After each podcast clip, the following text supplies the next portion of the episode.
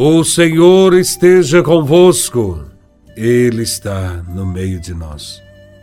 Proclamação do Evangelho de Nosso Senhor Jesus Cristo, segundo São Mateus, capítulo décimo, versículos de 24 a 33. Glória a Vós, Senhor. Naquele tempo, disse Jesus a seus discípulos: o discípulo não está acima do mestre, nem o servo acima do seu senhor.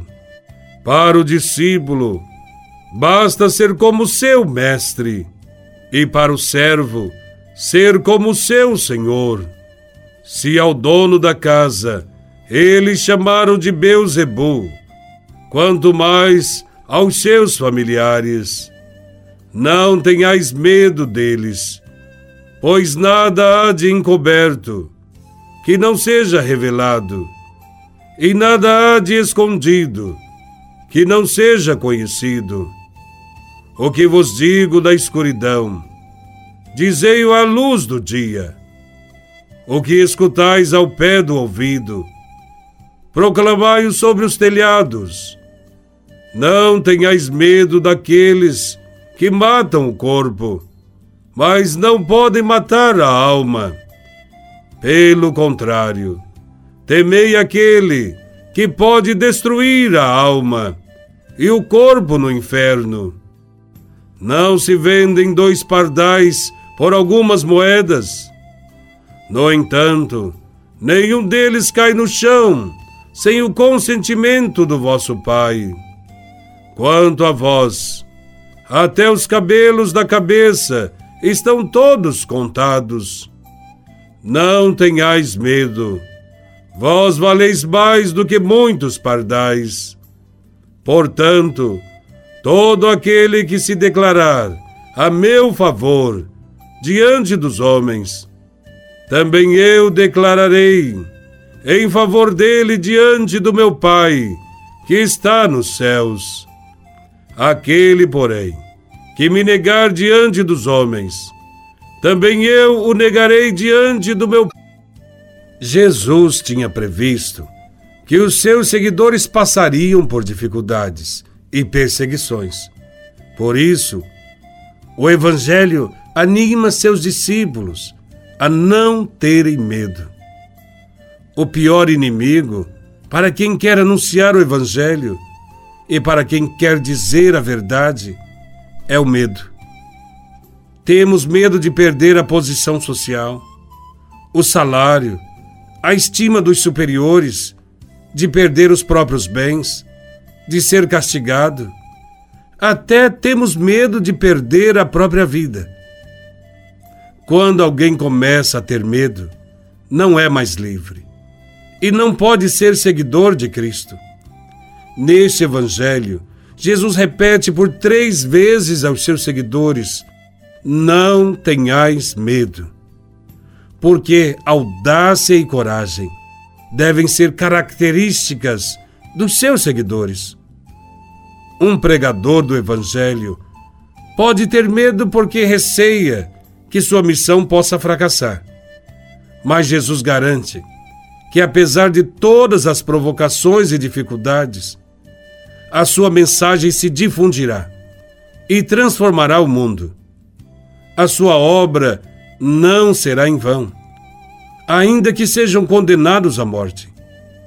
Nenhuma força inimiga terá o poder de arruinar o projeto de Deus. O cristão pode ter até medo de passar por maus tratos e até de receber ameaça de morte.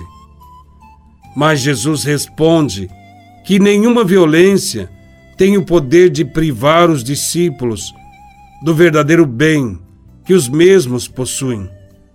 Nem a tribulação, nem a angústia, nem a perseguição, nem a fome, nem a espada poderá nos separar do amor de Deus. Quantas vezes, por medo, fomos covardes, mentimos, praticamos violências, injustiças. Quem tem medo fica bloqueado, não consegue viver a palavra de Deus. Temos medo de anunciar o Evangelho, porque a perseguição, muitas vezes, atinge também nossos familiares. Para Jesus, é preciso lembrar-se da providência do Pai do céu.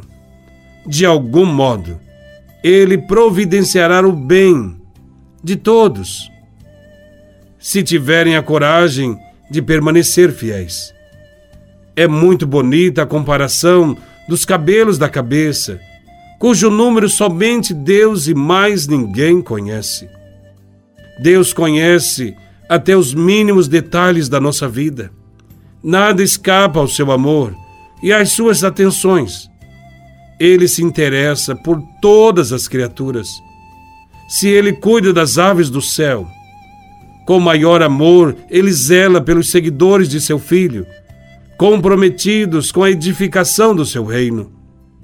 Para quem consegue vencer o medo e se tornar testemunha, Jesus promete que o reconhecerá diante do Pai. Talvez, nos dias de hoje, não haja o perigo de sermos condenados à morte, como acontecia com os primeiros cristãos, mas a perseguição ainda existe. É perseguido quem não entra em esquemas de dinheiro fácil no mundo da política. É perseguido quem não ajuda o patrão a roubar. É perseguido quem defende a família e a fidelidade. É perseguido quem é contra o aborto. É perseguido quem fica do lado dos pobres e miseráveis deste mundo.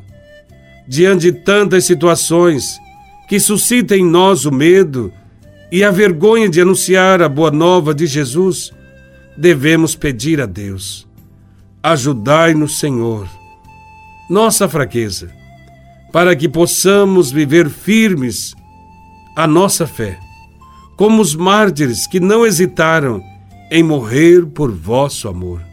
Louvado seja nosso Senhor Jesus Cristo, para sempre seja louvado.